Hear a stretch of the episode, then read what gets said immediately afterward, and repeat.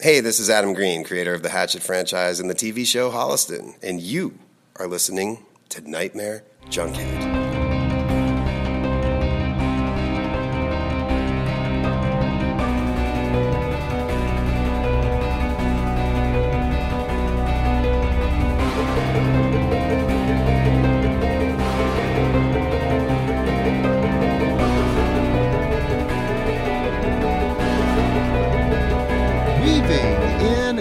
Of your consciousness like a bad dream you can't wake from. This is the Nightmare Junkhead Podcast, a horror podcast that is and will forever be a due paying member of the Bull Shannon fan club. My name is Greg D. I'm Genius McGee. And on today's episode, Sharktember comes to a close, and we're getting spooky with 2013's Ghost Shark. And whether you've combined hot sauce and grenades or not, you can listen into our show. Simply search for Nightmare Junkhead wherever podcasts are played. Hit subscribe, and when we drop our latest episode, it will download directly to your listening device of choice. All up in your bull hole. Uh, and again, I guess if you find us uh, bullying out, we would we would never be bullying on social media. If you're ready to all rise for activities. there it is. There it is. Well, regardless, uh, we are out on social media. Uh, we're on Twitter at Nightmare Junk and on Facebook at Nightmare Junkhead, and it is on that book of face where we have an events tab, which leads to. Shenanigans and car wash shenanigans. And as this episode is releasing on Friday, September 23rd, if you live in the Kansas City area, uh, head on over to screenland.com where you will find you will ha- they have your car wash shenanigans taken care of uh, indoors, And virtually. but not really. No. Unless unless technically me being in the cutoffs As Counts counts as the car wash in the rain. Okay, yeah, fair. but then you got to watch out for ghost sharks. uh, but no, the uh, Friday this episode is releasing, our latest Friday Night Fright You're going to die in seven days. oh my goodness, is a film that competed in this year's Into the Mouth of March Madness tournament Mm-hmm. uh, as it's celebrating its 20th year of Terror. Uh, it's a remake, uh, which a, a beloved remake, Right. PG 13. And when people sometimes some people don't real I think now they do, but like You forget that, oh, before that, yeah. oh, yeah, it is a remake. Yeah, and I hope to see uh, so many of you for uh, Gore Verbinski's The Ring. It's gonna be rad on the big screen. I've never seen it on the big screen. Really? Yes. It was that- cool. I can't wait to see it again. I- I've seen it. I, and I guess there's something to be said though. The home video experience with that, bec- especially when you were Mm-hmm. Well, still yes. using, you know, the VCR. Very William Castley. but ideally, especially if we're in theater one, that scene might bring that might bring the Mhm. devil out of me, man. That's terrifying. But then looking forward to next Friday night's Fright uh, is a movie that was controversial upon release. Mm-hmm. Still plays semi-controversial now as a repertory screening uh, from book to film mary harron's american psycho Make sure you bring your business cards. uh, but i will be a little bit late i've got some uh, tapes to return Huey Lewis. well and i will say this i mean the movie is built around the christian bale performance Right. but you'll forget about all the other character actors that show up including someone we were just talking about Mm-hmm. during a film, a one Willem Dafoe, and you'll have many Rick Dalton moments. You're like, oh yeah, hey, hey. but it's also one of those films that kind of like um, Fight Club, where there's a Unreliable narrator. completely that, and then also I'm not, I would never say a wrong way to enjoy the movie. But it does have a odd fan base. it, it's but There's that's why it's misplaced hero worship. but that's why it's cool though, though because Yeah. it's complex, it's nuanced. Maybe it can bring about conversations. Did you ever read the book? No. I did. Yeah. I heard it's fucked up. It's Way more fucked up than the movie. beyond effed up, and it's a. I don't want to say it's a chore to get through, Uh huh. but those narrative devices, that the little inner monologue that you hear in the movie, is even th- tenfold in the in the book on on everything. Mm. But it's kind of the monotony. You find yourself slowly giving. It's it's a it's a weird experience. I, it's not for everyone. Hmm. But the movie itself, not it's the PG version of it, but it's still right. hard R. Right, exactly. Any movie that has like a, a nude scene where they're running around with the chainsaw. Oh yeah, we're gonna have to break out the dong, uh, the gong. Do we? I, I think so. It's funny you got your pinky up when you say that as well as I can't I, I might have to refer to the interwebs on this one. I don't think we have to. Huh. I think he Well, it we'll, up. A, we'll find out Friday. yes, we will. Yes, we will. now the uh, other repertory screenings that are happening on uh, the weekend of uh, the 23rd. Mhm. One of the movies that really kind of launched 90s independent movies, uh, that launched a particular filmmaker that is very much divisive, but it's also a film, I'm not going to lie. I kind of fell into the trap of loving it when I discovered it, and Uh-huh. I haven't seen it in quite a while. Uh, but I hope to see many of you out for Quentin Tarantino's Reservoir Dogs. And if you're the seventh caller, you win tickets to the Iowa State County Fair and to see the car Behemoth. Behemoth. That is the only kind of delivery that Steven Wright can give you. So they knew what they were doing with it. Yeah. And I, you know what? I just actually watched for the first time. Bad Lieutenant Oh yeah, with Harvey Keitel. they're breaking out the dong on the, the dong gong on that. yeah, one. there's no doubt. It's like uh, Abel Ferrara and Harvey. Because again, he's rather like, uh, "Hey Quentin, do you think Mr. White could just maybe have a full frontal nude scene?" Oh yeah, he's down. In fact, we I, I had to stop him, man. He wanted to do he he goes, hey, yeah, can I wear can I wear the suit, but like only the top up? It's like no, Keitel. but to see and again go back to that film that really launched him to everyone, the very the first feature film that is Intro- actually probably introduced a lot of character actors to a lot of up and coming film nerds, I myself included. Tim Like, Roth, exactly. That was Michael probably my fir- Madsen, like probably some of my first experiences Eddie that I Bunker. remembered. Yeah. You know, I'm like, oh yeah, definitely Lawrence Tierney, definitely Chris Penn. and you then know? I also remember distinctly just the whole idea of them talking about the Fantastic Four. You know, motherfucker looks like the thing, and it was that bridging of pop culture into these genre movies that, again, he is heavily cribbing from so many Old people. school, right? Again, like City on Fire basically is Reservoir Dogs to the point that he's finally admitted it. But I have, I, I'm trying to think if I've seen that on the big screen. Reservoir with a, Dogs. As a, with a, repertoire I never have. I was That'd gonna be say cool if it to wasn't, see. yeah, that's would be a good one to check out. Now, uh, uh, other new films that are playing, one that I actually just watched, and from the first time I saw the trailer, I was super intrigued, and then unfortunately there was a lot of um, drama on the festival circuit. But regardless, I am going to go check out "Don't Worry, Darling." I'm convinced with all the like craziness that there's no real movie. This is all like avant garde. When and, and when we're gonna go see the movie, next thing you know, we're halfway through the movie, it's gonna like cut, and then it's gonna be like cameras pointing at us, and then we're seeing ourselves on the screen, and like, don't worry, darling, and then black. Turns out Olivia Wilde is a big fan of Andy Kaufman, Right? Yeah, Just- that's what's gonna happen. Everyone's like, what? Well, and I like you know, uh, but no, I want to go see it. I like Florence Pugh. I and- do. I do. Aside from one movie, I'm I like a lot of her stuff. So I'm anxious to see that one on the big screen because I've from the first time because this was one that was not on my radar at all, and then when I first saw the trailer, I'm like, oh, I'm because I I liked Booksmart. It looks weird. I haven't seen Booksmart, but it looks weird. It does look weird. It does look weird. Uh, now that being said, again, a number of other films are going to be playing. Um, if you're lucky enough here in Kansas City, uh, come on out, check out all those uh, films that are playing. Now, of course, if you live from afar and you like the cut of Screenland's jib, uh, well, you can support as well. Uh, go to, that man. you can go to screenlandonline.com where you can rent a number of films from them directly, or even better, become a member of their film family by going to patreon.com slash screenland, where, amongst the many perks they offer, we host a movie watch party called the mm-hmm. Shudder Shutout. Mm-hmm. And it is on the 24th, this Saturday, is our latest.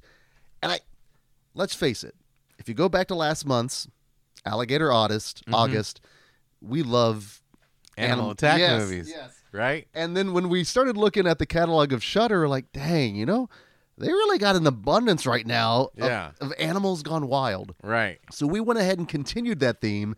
So we're going to be watching both George A. Romero's Monkey Shines Mm-hmm. and the perfect film for a cat lover, Uninvited. I'm excited. I'm excited for the uninvited, and I'm excited for Monkey Oh, Shines. no, it is not the uninvited. It is uninvited. Uninvited. because I've seen them both uh, way back in the day, and I haven't seen them since, and I barely remember them. I do remember like the weird cat, and I do remember. But see, here's the thing: my probably viewing of the mutant cat movie back then is probably vastly different than my mutant cat movie viewing now. The baggage we bring is going to play a large part to our movie Plus- right now. Oh my goodness! Plus, if, uh, if my second favorite animal besides uh, kitty cats are monkeys, monkeys are rad, and so like This is what happened when uh, George A. Romero gets a hold of a monkey. Gets a hold of a monkey. monkey shines. Now, both of those films are streaming on Shudder, but by joining the Screenland Film family, uh, you're going to have access to what is basically what do you call it? The home game. It's it's Friday night frights at home. Mhm. If you uh, if you can't attend a Friday night fright with us, uh, we provide you a customized pre-show introduction where Genius and I will give you some some insights, some little smidgets there, uh, customized trailers, and then of course the post-film discussion where we have to process everything. Oh yeah, and I have a feeling we're gonna have a lot to talk about with kitties and monkeys. Oh my! Yeah, kitties and kitties and monkeys and movies. Oh my. Now, if that sounds like that's up your alley, uh, head on over to patreon.com slash screenland. But, genius, if I am talking uh, Patreon and Film Family, E bellies. we also have our own little corner of Patreon and a wonderful group of members of our film family. Uh huh. And as we did last week, I kind of want to highlight one of our tiers and one of the members of those tiers. And this is not only does he have the perks that is involved in this tier, but I'd like to say that with his connection to you and I, he's got these really weird other perks. You know, trucking us around, Yeah. palling about. Uh, but on the uh, another time tier, uh, film family member Dustin Pryor, aka the co-host of the Media Rewind podcast, uh, has access to all the Shudder shoutouts, all the I've seen that episodes, uh, our new horror releases, of which is going to be Pearl. And barbarian. We couldn't Double decide, yeah, which one to focus on, and then of course I think the the main perk of that top tier or mid top tier is the commentary track, and we we stayed in the Jaws family with Shark Uh-huh. Timber, and you don't have to th- have 3D glasses to enjoy our Jaws 3D commentary. Mm-hmm. But also, I want to give a quick shout out to not only I said the co-host of the Media Rewind podcast. I'm just so happy I'm sitting across from the other co-host of that. and I always want to make sure to you know plug and promote because especially since you all just started again in Westeros. Yeah, going back to uh, Westeros was it's a lot of fun and like, but this is a it's a different Game of Thrones, but it's same old Game of Thrones. So there's a lot of like ick, and there's a lot of Well, and I I will just say this. I I really appreciate the shout out in the latest episode because no doubt several times I was shaking my head Hang on, yeah, yeah. It wasn't necessarily a nope, but it was just more of a ah. right. If, if you ever wonder, I wonder what Genius would be like without the conscience of Greg to kind of hold him back, and like the encouragement of Dustin to talk about the ill shit that's going on in the Seven Kingdoms. Well, yeah. Well, that's the benefit though of 30 plus years of friendship.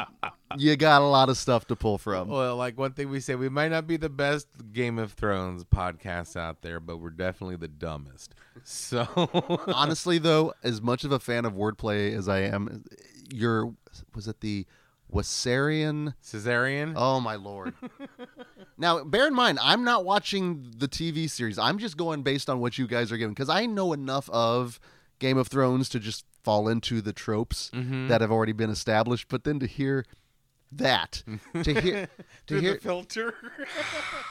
and just imagining though you giggling and just very being kind of proud of yourself because I sit across from you every week. I know that when those little things hit you and you're just like you're waiting Yeah. to throw it in there. It, it feels good, right? Yeah, So that's one of those things. So I love I love going on that journey with you. But no, Dustin, as I always, you. thank you for being a member of the film family. Now to have Dustin, ac- you're fucking rad. he is, isn't he?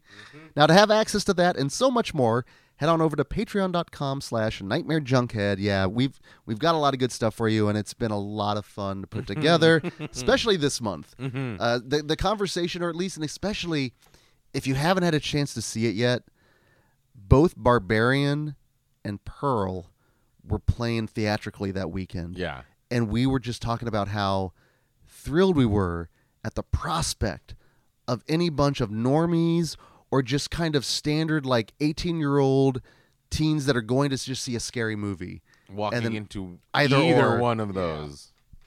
A grand time. A Yep. grand time.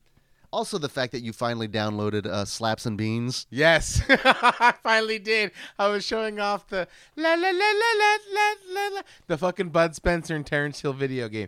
It's on sale right now. Um, we're not sponsored by by any developers, but if you're interested, it's on the PlayStation Network for $1.99. Well, I talked about feeling good that we exist in a time like that where things like that can exist.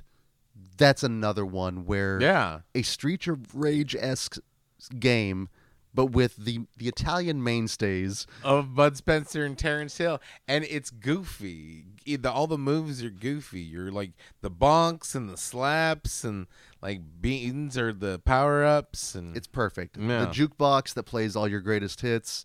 all the Oliver Onion staples. Come along and drive my buggy. Wah, wah, wah, wah. It, that that movie Yeah, has found its way Right? to connect people from afar. from afar. It's incredible. It's incredible. So, and it was so funny. You were like, "Do you want to play?" And I'm like, I, "I'm so weird with modern gaming." Even though Streets of Rage is a is a genre I grew up with, so I know the basic functions. But I'm still just I'd rather watch. That's my journey of the new things, which is funny. I don't watch the stuff of people watching on YouTube, Uh huh. but I'm comfortable though just knowing you're the you're the you know the guide on that end. Right on. Hey, uh, Patreon, should we start a Twitch channel where I'm playing and Greg's watching? I it's Because we can do slaps and beans, you know, and you, you know it would be totally interesting to watch you while I play my Yakuza game. oh good lord you and the and the fact that there's um A lot of Takashi Miike film based that we on the Yakuza. thank you. Adrian it's unreal that that world just keeps getting deeper and keeps expanding with Mm-hmm. and they pack. just announced uh, there's two more Yakuza games coming out, and I'm like, God damn it! I just finished all of them.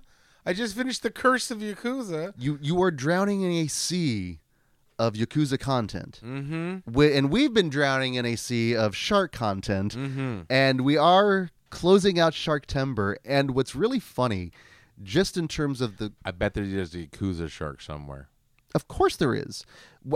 As we looked into the whole noun shark genre, my goodness. Mm-hmm. Again, you're drowning in a sea of noun shark films.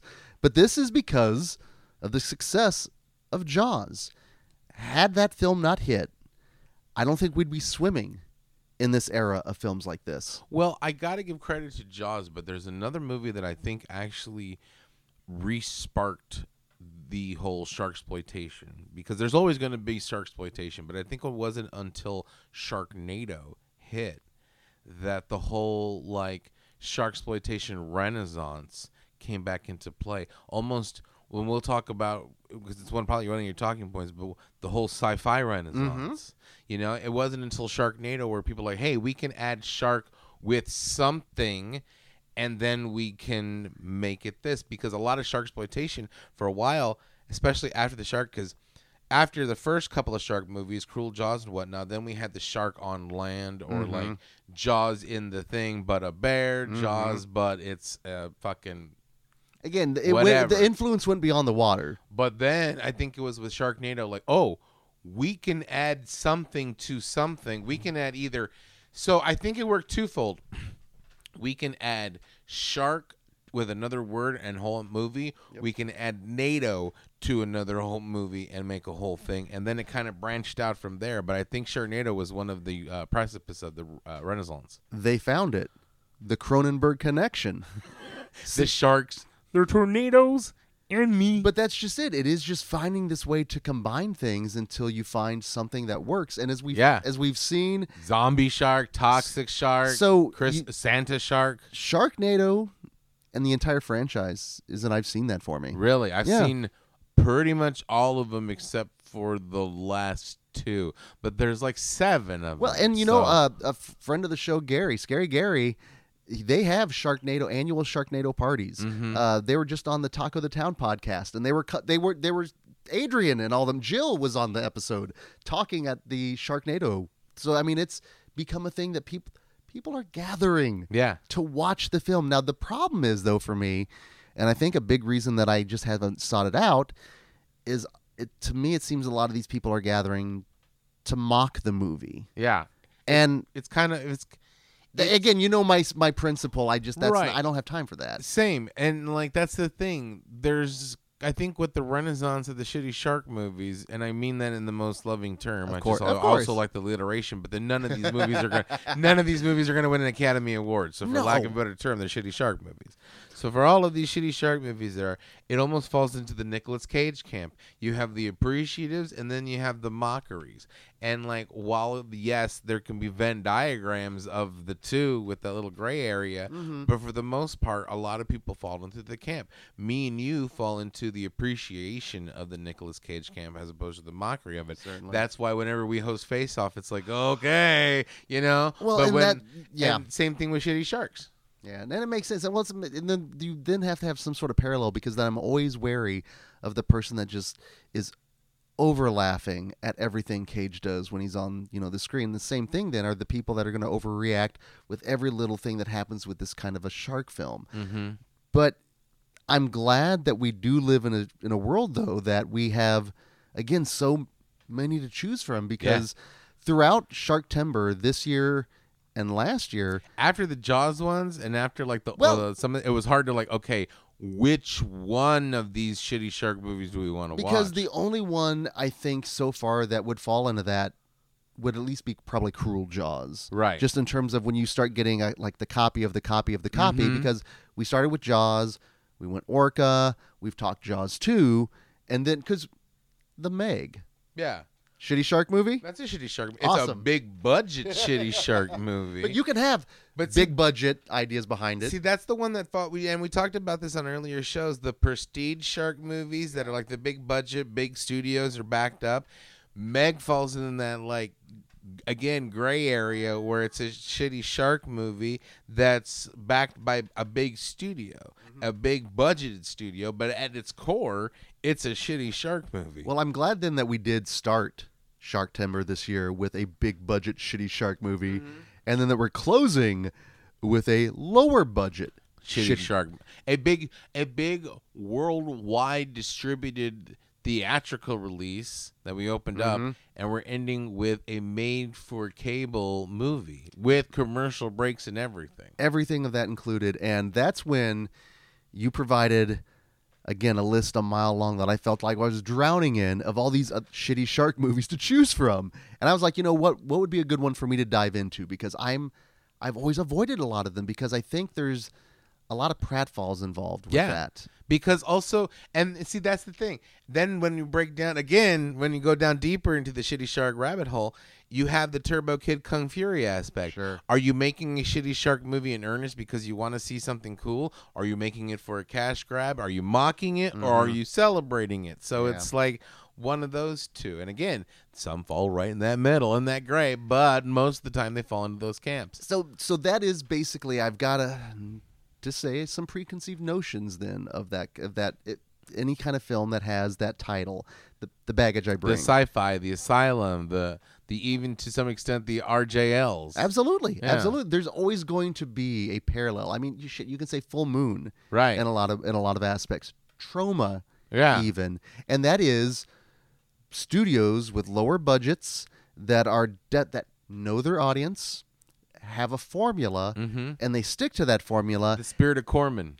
Yes, very much so, Mm-hmm.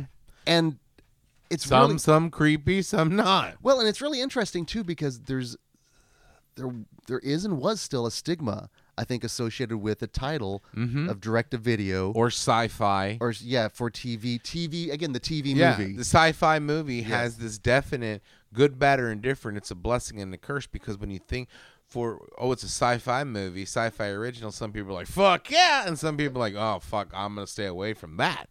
And like for the most part, they're if they know their taste, Mm-hmm. they there might be hundred percent right because, like you said, there is a formula for a lot of them. Some of them are surprisingly different. Some of them are like okay, cool.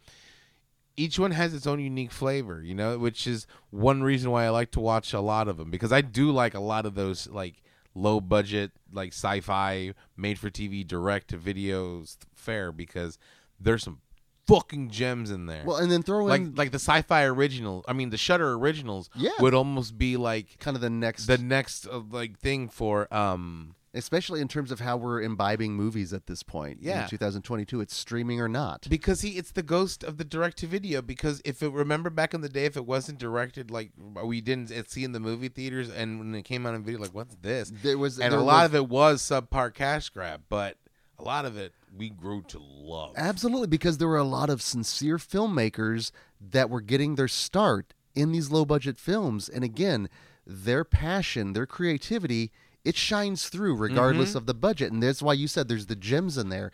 And that's what I love really looking kind of from afar with a lot of these studios is the fact that they're like Mad Libs.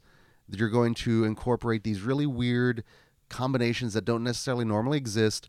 We're going to throw in an established genre actor in there. mm-hmm. Um, you know, it's just better run under 90 minutes absolutely. you better have good editor for quick quick cutting and and uh, editing too we can make it make it easy for us to edit for TV Yep. and then just make it fun. mm-hmm. And have fun keep Yep. it under a million you're good and then just yeah, if you come in under budget, perfect. Let's just cut it because they needed content. A lot of it, a lot of it, because there was times that they were pumping out two movies a week. and then when they'd get some feedback that it continues to work, then that's when you'd see the shark because it did- it did start with sci-fi, correct? Mm-hmm. And that's when you'd get the franchise kicking in because they know again this this formula is working. Capitalize on it. Fucking the Sharknado had a spin-off of uh, Lavalantulas. I mean, and it's set And that's with same Guttenberg. That's right? With, With, the Guttenberg. with the actor, yeah. yeah, and because a lot of those, a lot of those sci-fi's come from a lot of the same studios, even though they're like basically um, con- independent contracting studios. To Mhm. be like, here's a million dollars, make us a movie quick. So the cool thing, one thing about these sci-fi movies that I I dig, a lot of connected tissue. A lot of them are set in the same world. You know, a lot of them like will The have MCU callbacks. long before it? right? Like, oh yeah. You know, there was something back in the day when in Florida they were fighting a big giant boa constrictor. Then I'm like, oh, I I saw that movie. and then later on, like further down the line, like, hey, you know what? Let's fight. to Have that boa constrictor fight that shark. You know, and so like, so oh, they were okay. doing the the Freddy versus Jason movies Lo- way back in the day. Way back in the day, and it only again it only popped up more so back in like the Probably after Freddy versus Jason, of well, that course. yeah, that and the um, yeah, definitely Freddy Jason and the, and the Sharknado. I'm surprised we don't have Sharknado versus Lavalantula. It's, well, I know they had the Lake Placid versus Anaconda. Mm-hmm. Well, and, I and saw that. Here's the thing, I I've never seen an asylum film either, like like Transmorphers or Those is kind of not to again. Here I am praising all the low budget Right, ones, but it's But the asylum ones, a lot of them are cash grabs, and the reason why I'm I don't want to say I steer clear from them because some I really do enjoy, but the ones that are obvious, not mock bluster, mock busters, I Yeah. rarely tend to stay away from because I'm like, they're just making, they're trying to fool people. You know, because working from a blockbuster point of view Yep. from back in the day, Yep. how many times I had to like say that's the wrong one, or had You to know this is- yeah. you know this is not it, or like I I'm I'm sorry you wanted trans I'm sorry that you wanted Transformers and wound up Transmorphers. It's not my fault. Again, if they played um, Connect Four with you, they always beat you diagonally. It's just that little sneaky thing in there. It's just so funny. And again, that's why I've never sought them out. Yeah. But ideally, But there are some good stuff Yeah, that I'm like, be- okay, I'm I like you with the sci-fi stigma. I've gone in with the, the asylum stigma, going like, Ugh, right, and then walked out like, that was pretty good. Oh, I'm, I was a good job, asylum. and also one of the whole principles of the whole uh, on Patreon, and I've seen that challenge with me is that seeing at least three new films a week, whether it's something that is newly released or something that is just an older film. So, in the spirit of that, I'm always open because, like you said, there's so many gyms out there. You've waded in these waters before, so you at least have had familiarity with these. And this is one. This so this came out in 2013. Mm-hmm.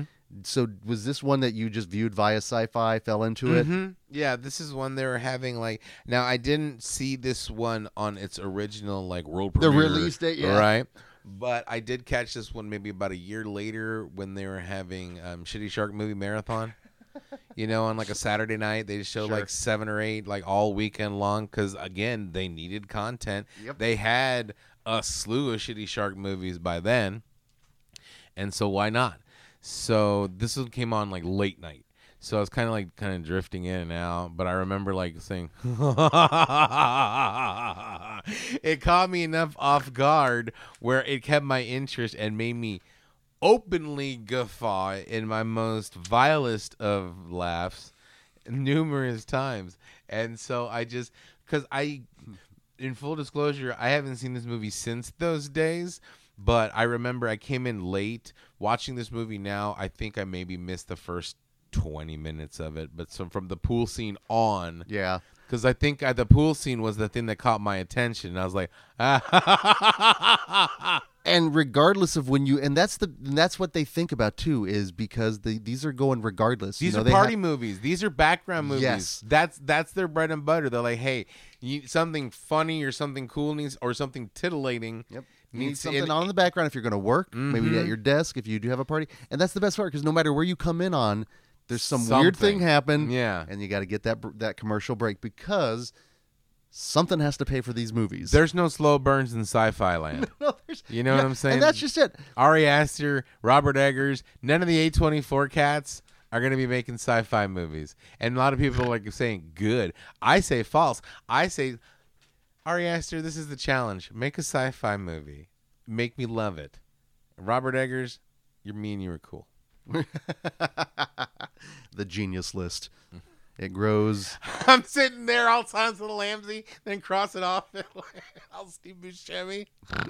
Oh, good lord. So all that goes into being said. I had baggage brought with me. I was basically, you know what, normally if I'm out there swimming, I'm mm-hmm. pretty comfortable. I'll I'll be, you know, doing my own thing. With this viewing, I, w- I was wearing a life vest, you know, because I it's a sci-fi movie. Plus the title's Ghost Shark. in the long list of the noun shark things as we s- established even in that like wading into waters there's so many of those kind of movies Mm-hmm. and again when you look at a f- movie that is entitled like that you're bringing in baggage regardless. Because there's- there's so many of them, and there's ridiculous titles. Again, Toxic Shark, Santa Shark, Shark and Saw Women's Prison Massacre, Trailer Park Shark, um, House Shark, Ouija Shark, Shark Exorcist, uh, fucking Zombie Shark, fucking you Yeah. name it. You name it, there's a shark. now how many of those have you seen A lot of them.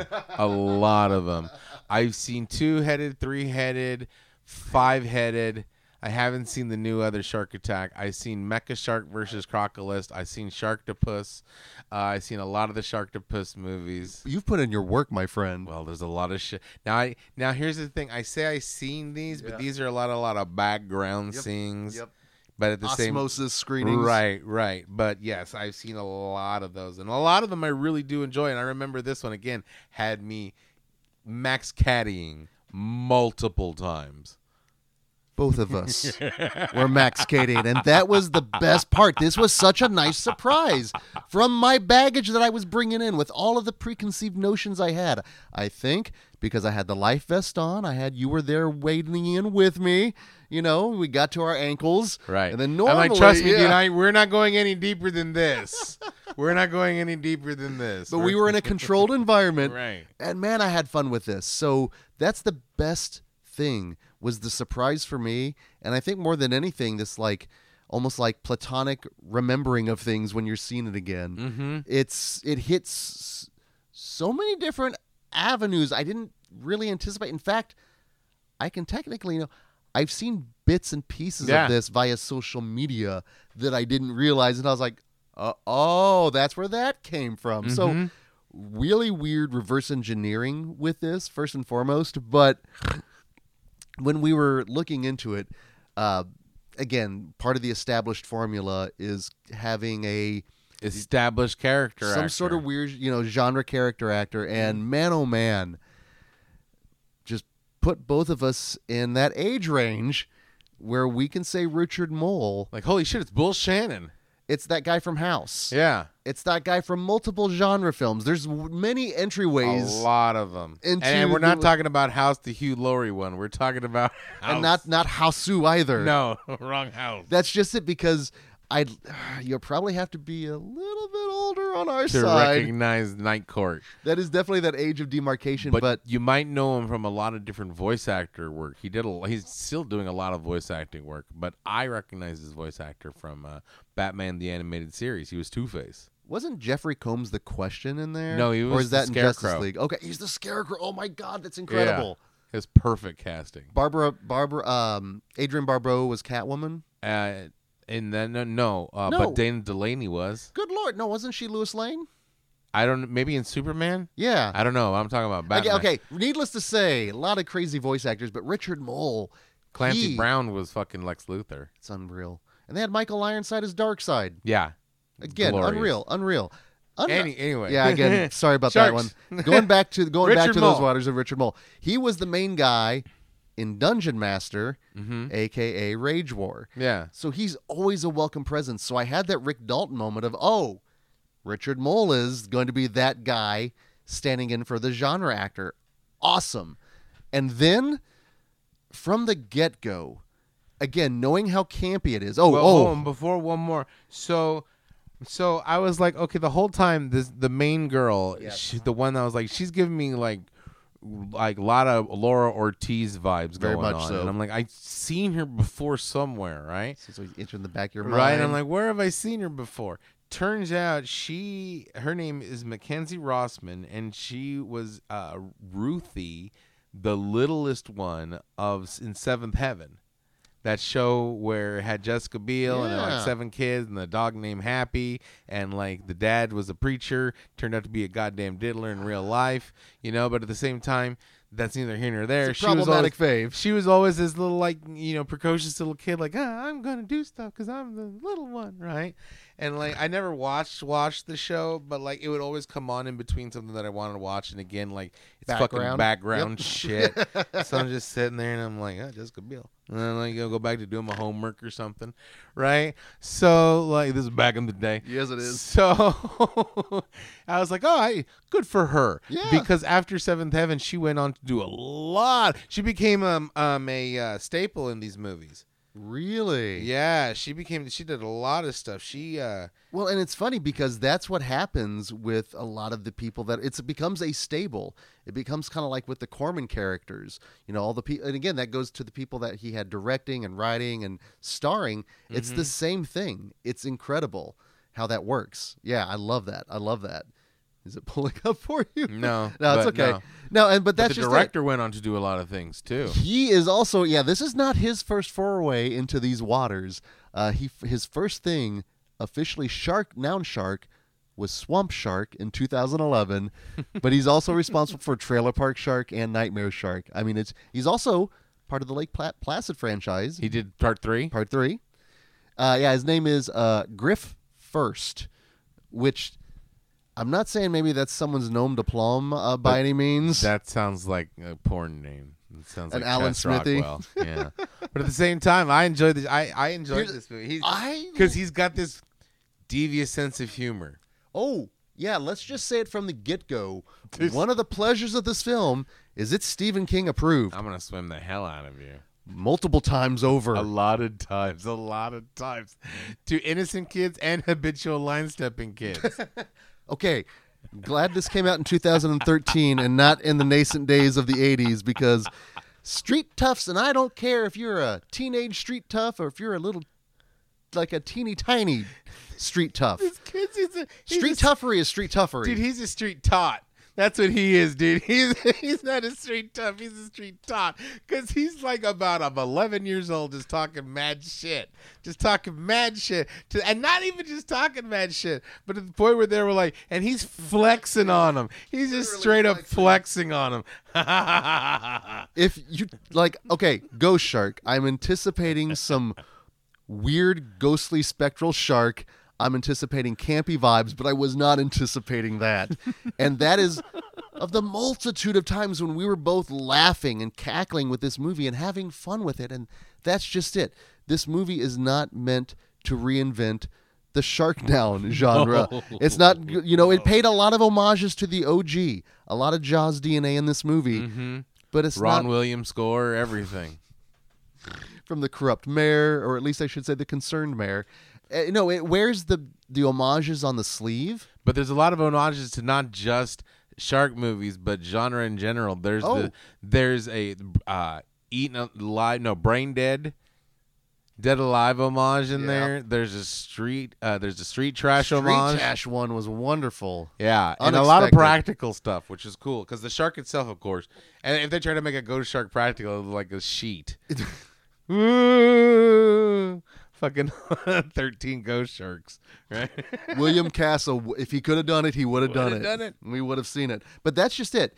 It solves the problem of how do you provide a shark in your shitty shark movie? Because as we've seen in back in the day when you had to go practical, a lot of complications. mm-hmm. And then with the advent of CGI, a lot of the ones in the zeros, it, it solves all those problems, but then you get the grades of you know the ones and the zeros Right. they're not all created equal and it goes back to that jeff goldblum you know just because you Can can why you, you should. yeah and that's why i've stayed away from a lot of them because sometimes that takes me out of the movie Mhm. even though i know it's not intended Oh yeah, but with ghost shark it's built into the premise it's going to just look it's gonna be CGI kind of and just- anyway. yeah, and, and then you don't have to worry about the realism of a regular shark because it's dead mm-hmm. it's a ghost It's shark a ghost. you're making it up as you go along. This is uncharted waters at this point. So we don't need to spend the money on the No. practical. I mean, on, on making a practical shark. so Not at let's all. make it on the practical aftermath of the shark. and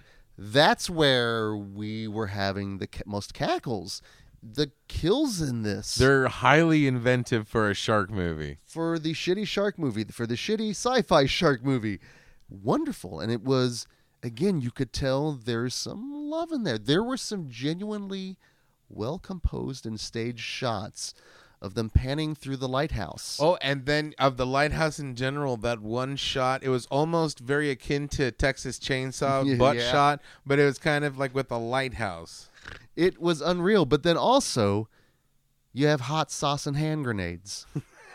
From your opening kill, it's with hot. Your opening kill is the shark. Yes. It's- and the it's a shark story goes of out so horribly. Yeah, he It's- does because he was not doing anything. Because he he's was even like acting of his like own- he what he was supposed to do, but in nature, he saw a fish going on. Hey, I'm gonna bite this fish. He didn't even fuck with the humans. He was like, all right, I'm out. It was the it was the yokels. we always gotta blame it on the yo- local yokels.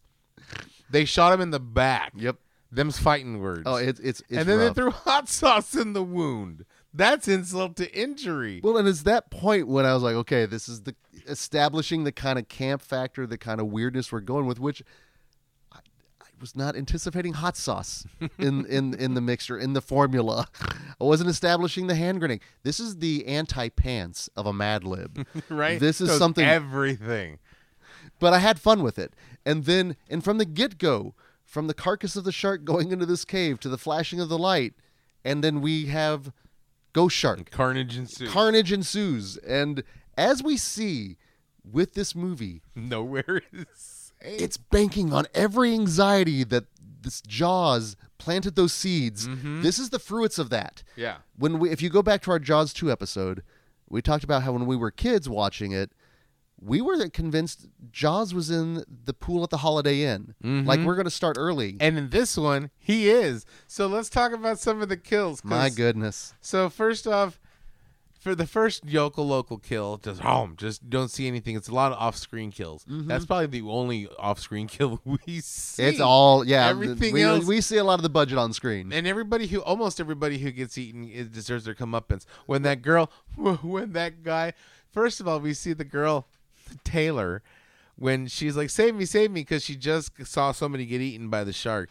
The guy rolls up on his uh, jet ski with his boy, knocks the boy off. He's like, "Oh, hey, come on, come on, I'll save you." But what you gonna give me? Nothing. Slams Knocks the him dude off. off. Room. She's off on the jet ski. You think the shark's gonna eat the dude because the dude's big, and I'm like, "Hey, there's my representation." Then uh, and the other guy other guy's cool. Well, So- he's also, I mean, technically he's black. yeah. So, So, there we go. And so when they can't say that the black guy's the first to die because the blonde girl. Well, the shark's the first to die. The Yeah. yokels are the second to die, and then the blonde girl just gets over just bifurcated, just vroom, just eaten in half. Ghost Shark likes to subvert tropes. He's like, okay, I've got the fat guy party animal. I have the the African American character. No, no, no. I'm gonna skip that because they're the, again the ones that usually die 1st mm-hmm. Go straight to the blonde. He's like, "Don't worry, I'll get to you guys later." But and the what? Okay, so this also shares a lot of DNA again with Jaws, but also Jaws two, because this is all teens and terror. yeah, That's what Jaws 2 is with a budget. This is not with a budget, but inventive because Ghost Shark can get you anywhere. anywhere as long as there's water. So you're Ah. having a pool party. You, you, but see, here's the thing: at least they closed the beaches. That's true. They but, did. but they didn't close the pool parties Well, you because you don't think you need a pool. See, That's- that's why I say there's always a chance. You may think you're safe, but there's always a chance, even in pools, even in the pools at the Holiday Inn. to the point where at the, you know I'm not saying you know you have a sign in your bathroom that says please turn off the source of water to the toilet upon completion, so nothing is gathered. Because the bully talking shit, it's like, oh yeah, don't don't dive on my diving board. Fuck you, I'm gonna do what I want. I'm gonna do it again. Starts jumping. Oh, shark comes at, then causes the chaos massacre, a la uh, Nightmare Two. I was gonna say Nightmare 2. It falls into the pool party massacres, which you don't get too often Mm-hmm. no, anymore. It's and a nice then there goes the fat guy party animal gone.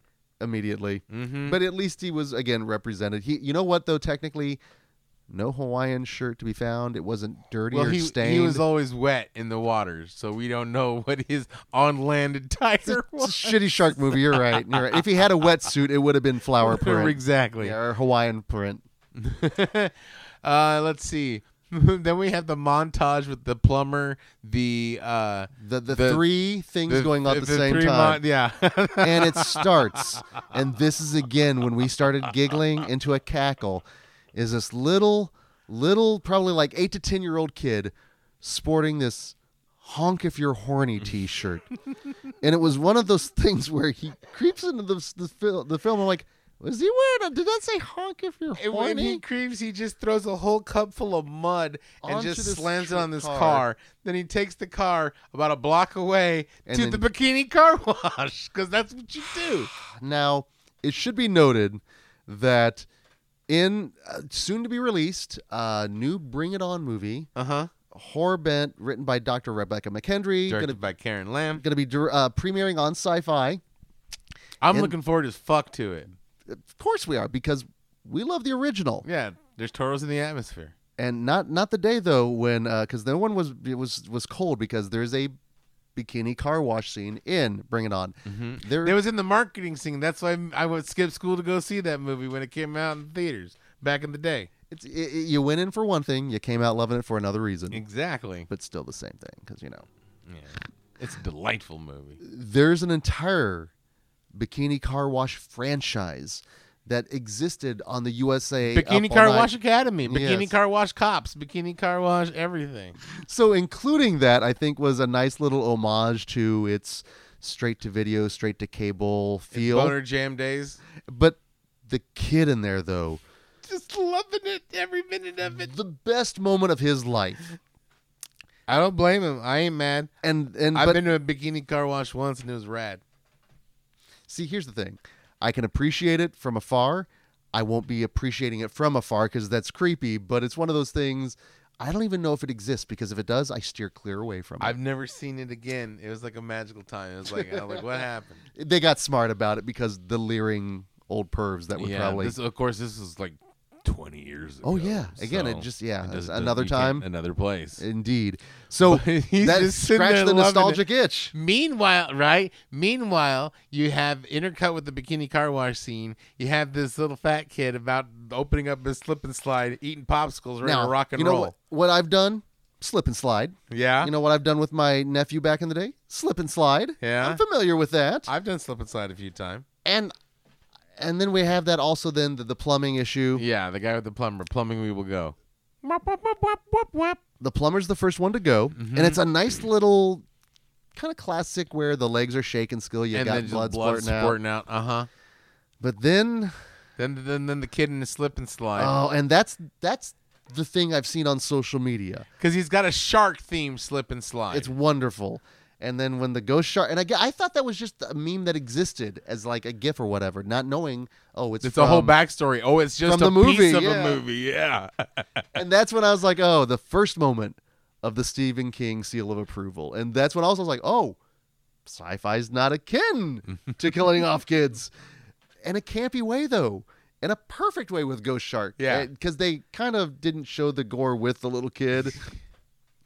They saved it for then, and then the, the massacre. the car wash massacre. Oh, which is probably a, one of the part of the franchise, the Bikini Car Wash Massacre. Oh, It's coming to you straight to sci-fi, you know, uh, in the Uh, future. just somebody turning a bucket turning into a blender, basically, and, And- fucking just out of the fucking windshield wipers and just everything. and that little kid going from the best moment of his life To just being broken and traumatized. and I and I'm telling you, it's akin to me when I was 11, and I we got in to watch RoboCop for the first time, and I see Ed 209 come out, and I'm like, that's the coolest thing ever. Look at that, you know. So I'm like the little kid happy, and then he undoes Mr. Kinney. He's a dude. and I'm like, oh my god, because it's your first exposure to Paul Verhoeven violence and squibs. It's another level. Right. I was thrown into the deep end rather than wading in. And so it's that same experience as that poor little kid and I'm we're cackling at that Yeah. point. And again, my first time viewing, I'm having so much fun with this movie to see where they're willing to go on the budget they have, knowing their audience and even then when the commercial breaks kicked in, mm-hmm. I found it charming. Very charming. We don't see a lot of movies with commercial with built-in commercial breaks like they did back in the day when the music stings and then freezes and then comes back. Well, that's the best part, though, is you know you've got YouTubers out there that just collect all these '80s and '90s commercials that we were huffing and puffing through back in the day. We look upon fondly. So I guarantee there's eight and nine year olds that were watching these sci-fi films with those original commercial breaks that miss it. That it's almost like a rhythm for them. Uh, now, the uh, the the again the lighthouse shot, the bathtub kill I thought was great because we realized what a large bathtub She existed. huge bathtub. That was- that was a good thrashing in a small confined scene because it was scary because you think you're cool in the bathtub and no, again no safe place with Ghost Shark, but also establishing uh, a variety of kills. Oh, you know what? Oh, so we already talked about the two street tots. Um, and it should be noted they are part of this the Stephen King approved yeah, oh, portion. Yeah. Oh yeah, they're getting gnawed on, and it's funny because the, the, the street shark comes out of the puddle and like uh, out of the fire hydrant, Yep. and then we can't even drink water. No, which That kill was great. it was fan freaking That kill was a really good kill. I anytime you get kind of the the splitting, Splitting. Mm-hmm. and again it's practical. It With the CGI shark popping out the ghost TV, and it worked because it it's a ghost shark. Ghost Shark, and then though to me, the one that put it over the top, The mayor, the mayor kill. the mayor kill was great. it definitely falls into the street ta- trash portion, Mm-hmm. but it also falls firmly in that old school trick where they would like break someone's back.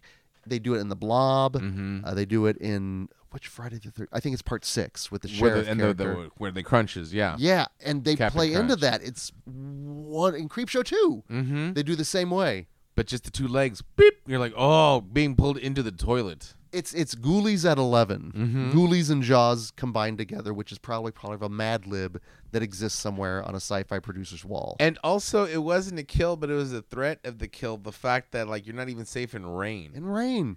Like if as long as it's raining, that shark can get you. When they were underneath that shelter and like he's right there, um, dum, dum, I'm like, fuck all that noise. You had a moment where Yeah. like, that's genuinely That's genuinely creepy. terrifying. The fact that like you know, because like I can stay out of the water.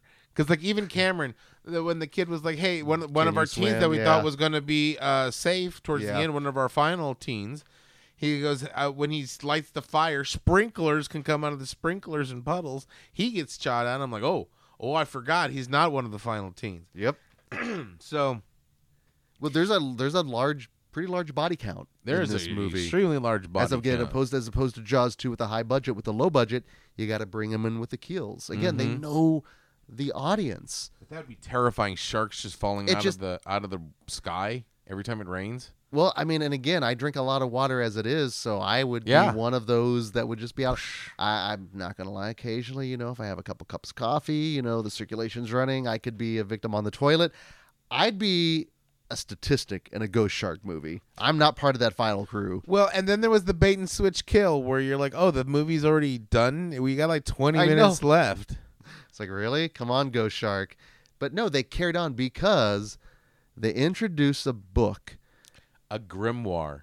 of which just roll it, it rolls off the tongue nicely, and it's Classy. it's one of those references that does exist within genre movies. In fact, last time I probably came across it was during a screening of uh, Warlock. Mm-hmm. With the Julie- dog grimoire. The grimoire, yes, Julian. That's uh, the the source of Julian Sands' power, Mhm. as it turns out. A grimoire is never. It's always a book of evil spells. There's never like a good grimoire. No, there's never the good grimoire. There's not a grimoire for dummies. Was the grimoire also in the Wanda, the Doctor yeah, Strange there was film? a was kind of a version there. of it. Uh-huh. Yeah. So the Darkhold's a grimoire. it exists. So now you're throwing that book of dark arts into my my my shark my shitty shark movie. Mhm. Yes. Yeah, that's your Deus Ex Machina. Hey, how did that happen? it's a magic cave. Yep. Why? That's what it says in this grimoire. Cool. Cool. That's enough Don't, for me. Don't, don't you see the runes on the wall? Right, The they writing. up. The writing on the wall literally allows you to just embrace it. Right. Oh, you can believe there's a ghost shark eating people, but not that it's a magic cave. All right, cool. Well, you know what? It, the best part is we get docent position in terms of finding out how everything is, why there is a ghost shark. mm-hmm. Uh, the fact that The whole like Richard Moll backstory. oh, it's uh, well, and That was a good tragic. transition, though. oh, yes, when he was telling them of how he killed his wife, and you see from him doing it into yeah that nice fade. Mm-hmm. part of those little flourishes, and again, why I think films like these are important for people to cut their teeth, to learn how to become better filmmakers. Yeah, I mean Spielberg started on a made-for-TV movie. we talked about it. Duel. Yeah. It was all, uh, uh, and that's that's also the beauty of this kind of stuff is you see these little flourishes of what they can do with a smaller budget, but unfortunately, as we, I know, and I, you know, again, love Adam Green. His biggest thing was, you know, they saw what you could do with a small budget. You assume for the next movie they'll give you more, but they always give you less because they want to ultimately see how much can you do Yeah. based on your reputation. Oh, he did this with this much money. Well, he doesn't need more, and he's like almost like it's a curse, Yeah. just showing that. So that's the other thing, though. Almost like you have to be careful of how good you can do things. Never bring your A game. Always bring your B game. show the potential there. Mm-hmm. But is that also then undercutting potentially what some of these films could be? Well, I think I think it's also working within your budget. Sure. You know, I think it's also like, hey, let's do this, this, this, this, this, and I think we can do this, this, this, this, this, but we don't have that much. So let's try this. I think it's more like a test of ingenuity because it's not until like you can prove your salt that you can pull nothing out of your ass and like Spielberg, and then like, okay, Yeah. we'll go ahead and give you billions, like Cameron. You yeah. know. Well, and that's the other thing too. Not everyone. I have to assume, if I watch a lot of those movies that's on your shitty shark list, I'm probably not going to have the same experience that I had with Ghost Shark. Right. and especially if I were to watch them by myself. And I think that's what these kind These of films. party movies. Yes, you need someone else there. Mm-hmm. I would not. I don't think a movie like this would work in a theater because, again, in the theater, I don't want you commenting or reacting to a movie like that. It's better felt for home because Yeah. you can call out the absurdities, you can have fun with it, and I had fun throughout from from the hot sauce and hand grenades to the introduction of a grimoire to just how everything inevitably ended. It just it was a fun ride. Yeah, I, think you would need a lot if you're gonna release it theatrically. You would probably need a lot more camp factor. You need that good balance to make because in essence, a shark, a shitty shark movie, is an aquatic creature feature movie. Mm-hmm. So you need to have something along the lines of Eight-Legged Freaks, where yes, Yeah. you can still have enough party uh, fun time, but you have to have that balance of like goofy story and and sidekicking and characters. To me, this is something that you know you'd have like RiffTrax. That's your screening. Theatrical screening is them tearing it to shreds. Mhm. And again, But see, this has too much good stuff to be in that like shitty, shitty camp. You know, this is one of those rare ones where it's rare ones where it's like it's better than the worst, but it's not as good as the best. Well, then I also, I'm not to lie, I had some initial anxiety because, again, we definitely try to be a podcast of positivity, you know, and just talk about things we how are you going to talk about good stuff on shitty shark movies? Especially if I have a bad experience with it, with like Yeah. maybe it's too mean, or you know, there's just something about it that's a little too dated potentially, where I'm like, oh, that's not hitting the way I was hoping. Because like Am I gonna fake it? right, like Blood Rage or uh, that Your first viewing. the first time. That's not the movie I'm going to talk about. That's why we did not have an episode on it right. until you Till had the another second experience. one, like okay, yes. now I got it. Yeah. and that's what I was afraid of initially. But that's why I think also when I was watching it throughout, I'm like, oh, I'm having a good time. Mhm. I'm take I'm taking the lifesaver off. I'm gonna wade into the deep end on this and come and get me, Ghost Shark. yeah.